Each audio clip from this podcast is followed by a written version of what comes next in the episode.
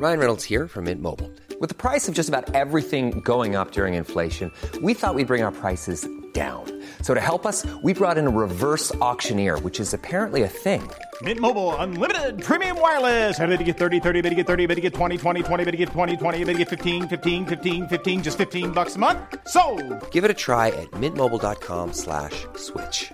$45 upfront for three months plus taxes and fees. Promo for new customers for limited time. Unlimited more than 40 gigabytes per month. Slows. Full terms at mintmobile.com. Comment contribuer à un monde de demain plus durable La saison 2 du podcast Créateurs d'impact va chercher les réponses en immersion au plus près des bénévoles, dirigeants d'associations ou bénéficiaires. Des histoires inspirantes et émouvantes sur les motivations de ces aventuriers de l'humain qui s'engagent dans la construction de la société de demain. Generali, sponsor de votre épisode La Story, vous propose de découvrir Créateurs d'impact, le podcast disponible sur toutes les plateformes d'écoute.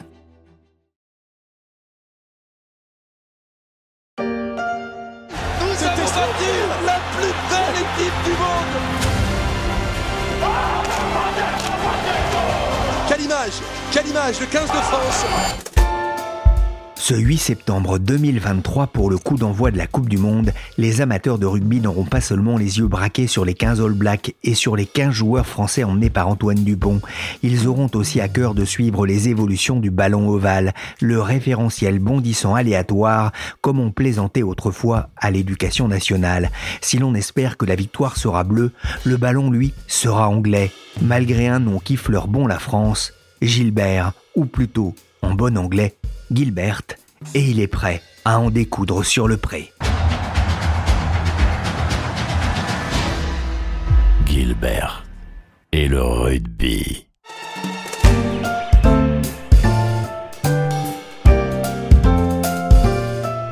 Je suis Pierrick Fay, vous écoutez La Story, le podcast d'actualité de la rédaction des Échos, un programme à retrouver sur toutes les plateformes de téléchargement et de streaming. Abonnez-vous pour ne manquer aucun épisode. And now, ahead of the FIFA 2022 World Cup, we're very excited to properly introduce you to Al Rakla, our official match ball. Al-Rakla, le voyage en arabe, le nom donné au ballon de la dernière Coupe du Monde de football il y a quelques mois. Un objet au design coloré et présenté comme le ballon le plus rapide de l'histoire. Adidas espérait en vendre 14 millions dans le monde à l'occasion de la compétition qui s'est tenue au Qatar. Le ballon conçu pour la Coupe du Monde de rugby qui débute en France n'a pas un nom aussi poétique et il n'est pas sûr qu'il connaisse le succès commercial de son pendant rond. Mais à l'instar d'Adidas, le Britannique Gilbert, son concepteur, insiste sur les qualités technologiques de cet objet aux couleurs bleu, blanc, rouge. L'entreprise n'a pourtant rien d'une start-up, elle est née il y a tout juste 200 ans. Bonjour Laurent David Samama. Bonjour. Vous êtes journaliste et vous racontez dans les Échos Week-end comment Gilbert s'est mis au service du rugby depuis maintenant deux siècles. L'entreprise est quasiment née en même temps que le rugby à 15 Tout à fait. En même temps, euh, on est dans les années 1820, dans la ville de rugby, et euh, Webb Ellis, qui est un étudiant euh, féru de sport, joue au football, donc au pied, hein, et pris d'un coup de folie, de panique, s'empare de la balle avec les mains et commence à rentrer dans ses coéquipiers, chahute et invente en fait ce sport-là qui se jouait avec les pieds et qui désormais se joue avec les mains. Et le ballon avec lequel jouaient les étudiants, on est dans la société anglaise de la bonne société et les riches euh, étudiants qui font du sport pour euh, être dans l'optique d'esprit sain dans un corps sain. Le ballon avec lesquels on joue à cette époque-là sont faits par euh, des cordonniers et c'est Gilbert, monsieur Gilbert, qui fabrique les ballons un peu comme il peut avec des vessies de porc et du cuir et donc c'est ces ballons-là qui servent et qui sont les premiers ballons de rugby historiquement à former le jeu. Et William Gilbert, c'est son nom. Euh, il, est, il est juste à côté du terrain, il ça, est très très face. Proche. hein. C'est Ouais. c'est assez frappant quand on voit les photos et quand on voit euh, comment ça se passe. Euh, le terrain de rugby et de sport euh, fait face à la boutique de cordonnerie. En fait, c'est un cordonnier un petit peu à l'ancienne qui est entre les paires de chaussures, les aiguilles, le cuir et qui fabrique à ses heures perdues des ballons. À l'époque, 7 par jour maximum. C'était c'était artisanal et quand il arrivait à 7, c'était déjà miraculeux. Aujourd'hui, c'est potentiellement 1000 de plus, et c'est fois 1000 d'ailleurs. donc on a des cadences et des méthodes qui se sont bien améliorées. La vessie de porc, c'est un peu plus fragile, hein, effectivement. Il n'y avait pas le nom hein, sur le, le, ballon, mais ce que vous a dit le conservateur du Webb Ellis Rugby Football Museum, c'est que c'est forcément un ballon Gilbert que tient Webb Ellis entre ses mains lorsqu'il va le, le prendre justement dans, dans ce coup de, de, de folie. Euh, le rugby qui est un dérivé de la soule hein, qu'on pratiquait euh, notamment dans le sud-ouest de, de, la France.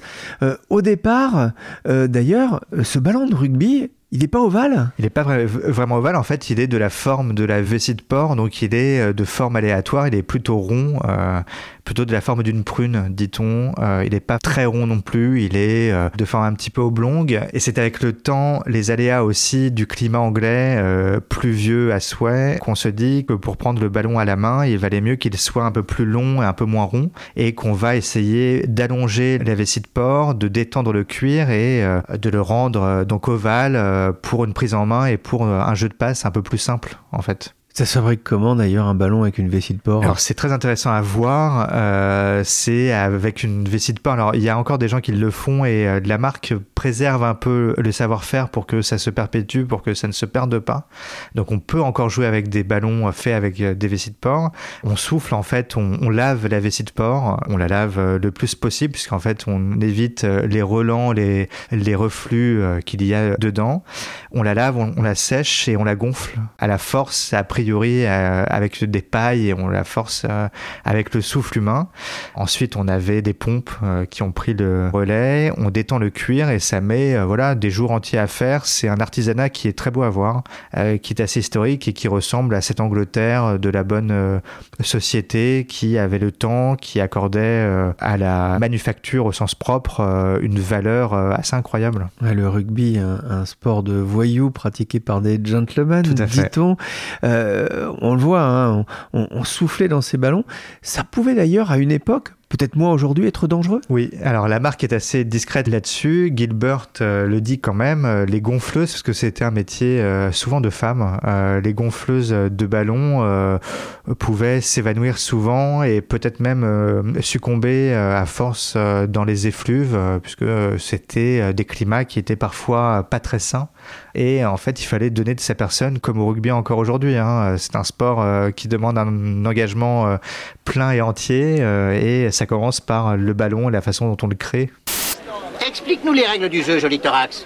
Est-ce que c'est compliqué? Très simple. Deux équipes de 15 joueurs et une citrouille en forme d'olive. Ils ont pratiquement le droit de tout faire pour la porter dans les buts de l'adversaire. Et ce tableau, c'est pour marquer les points. Oh Voici les Bards calédoniens. Au départ, hein, on l'a compris, c'était très artisanal et local. Comment William Gilbert euh, va conquérir l'Angleterre puis le monde avec son ballon? Bah, C'est une histoire assez euh, fascinante qui rejoint peut-être une optique... Euh, de euh, géopolitique et de soft power à l'époque où l'empire anglais est immense et, et, cet empire où le soleil euh, euh, ne se couche pas, ne se couche jamais.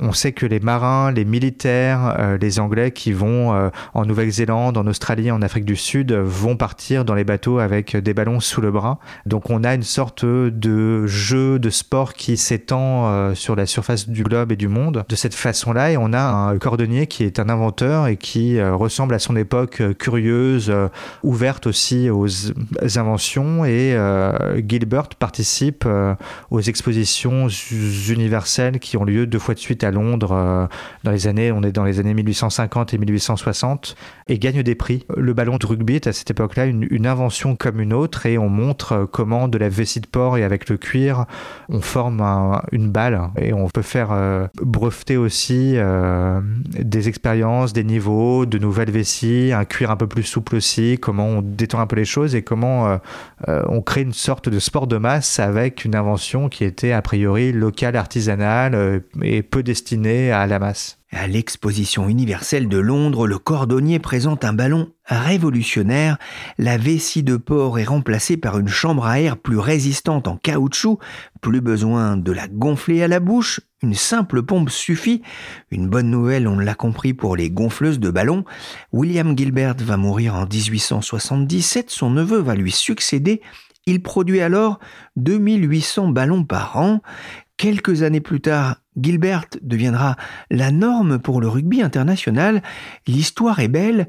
200 ans plus tard, Gilbert reste le fournisseur officiel du ballon ovale. Alors c'est une des plus, plus vieilles marques de sport, d'articles de sport au monde, puisqu'en fait ça se crée avant même les marques de tennis assez historiques. Euh, c'est une marque qui a des codes qui se perpétuent 200 euh, ans après, qui est encore là, et désormais qui est devenue presque symptomatique. Et quand on pense à des matchs de rugby, on voit ce ballon-là, on voit ce nom euh, de Gilbert, euh, qu'on pense parfois euh, français parce que très ancré aussi en France très ancré dans toutes les terres d'Ovalie en fait. Et Gilbert a cette politique assez agressive aussi de euh, sponsoriser, de fournir les événements euh, marquants, donc le championnat de France, les coupes du monde masculines, euh, coupe du monde aussi des femmes, coupe du monde des moins de 20 ans, et les championnats majeurs à travers le monde aussi, si bien qu'on ne voit pas d'autres marques ou qu'on en voit assez peu. En fait, la place est assez peu libre pour les autres marques. Voilà, Gilbert, c'est donc 200 ans au service du rugby, 200 ans à voir son ballon malmené, frappé, arraché, vrillé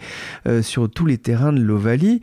Mais c'est aussi une histoire heurté euh, face à des multinationales du sport Oui, alors je reviens au, au, heurt du ballon. Il y a des crash tests. On voit ça d'ailleurs dans euh, des vidéos assez intéressantes où on teste en fait euh, la solidité et on se demande combien de temps peut durer le ballon. Les ballons officiels peuvent durer des années entières et les ballons qui servent au match servent ensuite aux équipes de jeunes et sont envoyés ensuite dans des championnats un peu moins cotés où les moyens sont un peu plus faibles. Donc on a des ballons qui peuvent durer comme ça 10 ans, 20 ans, ce qui est assez intéressant. C'est une marque qui euh, brille par euh, sa résilience et son esprit de rugby. Euh, le rugby, on le sait hein, et on le voit, est un sport de choc où on prend des coups, où on gagne et on perd. On a cette habitude-là et la société Gilbert, qui a commencé comme une petite entreprise familiale un petit peu anecdotique, est devenue une sorte de géant qui, dans les années 70, 80 et 90, a connu une sorte de crise, s'est demandé ce qu'elle devait devenir et ce qu'elle devait faire et comment elle pouvait peut-être évoluer, rester dans le rugby ou pas, ça a été une vraie question, euh, sachant qu'en Angleterre, euh, le football est aussi un sport roi et qu'il y a peut-être eu à une époque une tentation de fournir des ballons de football ça ne s'est pas fait. Dans les années 80, 90 et 2000, euh, on a eu aussi une contre-attaque et une offensive des géants que sont Adidas, que sont Nike, qui se sont dit, mais en fait, pourquoi laisserait-on à une petite entreprise euh, familiale le soin de fournir la planète euh, du rugby? Est-ce que nous, on ne peut pas essayer de faire des ballons de qualité et prendre le lead? Donc il y a eu une sorte de tempête. Il y a eu des gestions aussi assez hasardeuses et un moment voilà de flottement la balle de rugby est une balle qui flotte assez mal et qui a des trajectoires euh, qu'on peut assez peu définir et c'est assez intéressant de voir que la marque qui fournit les ballons a pu avoir aussi un passage à vide et une phase de flottement. Qui en est le propriétaire aujourd'hui? C'est une marque anglaise toujours qui s'appelle Graze International qui est un adore aussi du sport anglais, euh, qui existe depuis un peu moins longtemps, donc non pas 200 ans, mais 150 années euh, quand même, et qui fournissait les raquettes des rois euh, d'Angleterre historiquement, ce qui est assez intéressant, et qui excelle dans le cricket, dans le hockey sur gazon, autant de sports qu'on connaît assez peu en France, mais qui sont hyper prisés, hyper courus et très joués de par le monde, et surtout en Asie, en Inde, au Pakistan, en Chine. voilà, c'est des sports qui sont assez incroyablement suivis et des milliards de gens y jouent. Ouais, effectivement, le mariage hein, entre euh, deux entreprises euh, historiques de, de, sa gracieuse majesté. Je crois qu'on était quasiment à l'époque hein, de la reine Victoria. C'est ça. On le voit, donc euh, Gilbert a, connu une histoire un petit peu heurté. Euh, comment est-ce qu'il est parvenu, notamment face à l'offensive hein, de ces hmm. géants du sport, mais aussi face à des marques plus petites comme Birugby, euh, Kipsta, Mitre ou Rhino? Comment est-ce qu'il est parvenu à conserver son statut de leader du, ballon ovale hein? Bah écoutez, pour euh, le savoir, j'ai interrogé Laurent Gaïa, qui est un cadre de la marque, qui se trouve être le seul Français, le seul étranger qui siège au bord de la marque, et ce qui prouve que la marque s'ouvre, ne reste pas typiquement anglaise et ne reste pas campée en tout cas sur l'île euh, s'ouvre au marché euh, français, s'ouvre euh, à d'autres pays, d'autres façons de, voir les choses. Ça a été une des pistes. Et en même temps, elle s'est dit que les fondamentaux étaient quand même assez importants et qu'on connaissait cette, marque-là pour le rugby, pour les ballons, pour les articles qui sont liés à ça, les maillots aussi un petit peu. donc en fait, Gilbert reste sur les fondamentaux, surfe là-dessus et la technique, la méthode en tout cas, Gilbert, c'est de se montrer, d'être assez agressif et ça se voit d'ailleurs sur les ballons, sur les balles. Euh, le nom apparaît de plus en plus gros, euh, ce qui est un signe des temps. On voit cette, cette balle, ce ballon et ce nom partout à la télé, sur les réseaux et sur Instagram. C'est des choses qu'on voit euh, très vite en fait. C'est un, une balle et un design et une euh, police de caractère qui se reconnaît très vite. Ouais, ça se reconnaît sur les 450 000 ballons Gilbert qui s'écoulent chaque année rien qu'en France. Un gros marché, hein. la France est 11 millions de chiffres d'affaires, hein. c'est ce qui vous a indiqué sur une année de Coupe du Monde, sur les 55 millions de chiffres d'affaires euh, que réalise le groupe. Vous l'avez dit, Gilbert avait innové en remplaçant la vessie de porc par des matériaux euh, synthétiques. L'innovation, ça reste aussi au cœur de sa stratégie? Oui, euh, la marque s'est aperçue qu'il fallait continuer euh, de progresser, de fournir des ballons efficaces qui permettent aussi un jeu d'autant plus spectaculaire, d'autant plus intéressant. Le ballon flotte mieux qu'avant et le ballon permet un jeu de passe plus efficace. En fait, c'est un ballon qui a un grip meilleur et qui glisse moins et qui permet de voir des matchs de rugby avec des scores un peu plus impressionnant. Donc on monte, euh, on marque plus d'essais. On a des phases de jeu qui sont un peu plus euh, intéressantes aussi. Et tout ça profite et les clubs, les championnats, les diffuseurs sont euh, preneurs d'un sport qui devient de plus en plus athlétique, spectaculaire. On marque de plus en plus de points et font confiance à la marque pour pérenniser ça. Et donc les brevets on a un nombre de brevets chaque année déposés par les ingénieurs de la marque qui est assez impressionnant. Ça va du toucher de balle, euh, de la flottaison, de euh, la durabilité. Il y a tout un enjeu aussi de recyclage dont on pourra parler ensuite, mais qui est assez intéressant. La marque euh, fait feu de tout bois et repousse les assauts de cette façon-là d'Adidas, de Nike qui ne savent pas faire des ballons aussi bons, aussi impressionnants et qui se tiennent de la façon dont se tiennent les ballons Et c'est aussi le cas pour le ballon de cette Coupe du Monde? Alors oui, c'est un ballon assez intéressant un ballon qui est à double valve, donc on peut le gonfler euh, sur deux zones euh, et donc on a euh, une sorte d'air qui se répand un petit peu mieux sur les balles. Les néophytes ne voient pas les différences, mais enfin en tout cas ceux qui y jouent la voient. Et à terme, on a un ballon qui est prêt. Alors ce sera pas le cas pour la Coupe du Monde, mais en tout cas pour les moins de 21 ans, on avait la même balle avec à l'intérieur des capteurs, des trackers et on pouvait en fait suivre le ballon virtuellement, avoir des données sur la vitesse des datas sur les lignes franchies ou pas, et on peut voir en fait très facilement euh, de ce fait si euh, des en avant sont commis, si le ballon euh, est lancé de façon droite en touche ou pas, et comment joue, comment frappe, quelles sont les zones de frappe. On a tout un tas de données, de data qui formeront sûrement l'avenir de ce sport et qui renseigneront sur ce sport comme on ne le sait pas encore. un monde s'ouvre grâce à cette balle. Ah, il s'appelle donc Innovo, il a nécessité deux ans de tests. Vous parliez de la nécessité de travailler sur le recyclage des ballons. Que font-ils? Alors, il y a tout un enjeu de recyclage qui était assez pas envisagé euh, jusqu'à maintenant. Jusqu'à présent, donc, les ballons étaient exportés. On se donnait les ballons de club en club et les professionnels donnaient aux clubs euh, amateurs. Les clubs amateurs envoyaient souvent euh, les ballons dans des ligues africaines ou du tiers-monde qui n'avaient pas accès à ces balles-là. C'était une façon de faire du recyclage et de laisser vivre vivre la balle euh, longtemps. On a maintenant euh, un cuir, un plastique, euh, un grip qui se recycle de mieux en mieux et on pourra à terme, c'est l'objectif de, de, la marque, découper le ballon et le recycler et récupérer en fait le cuir de la balle pour faire de nouvelles balles.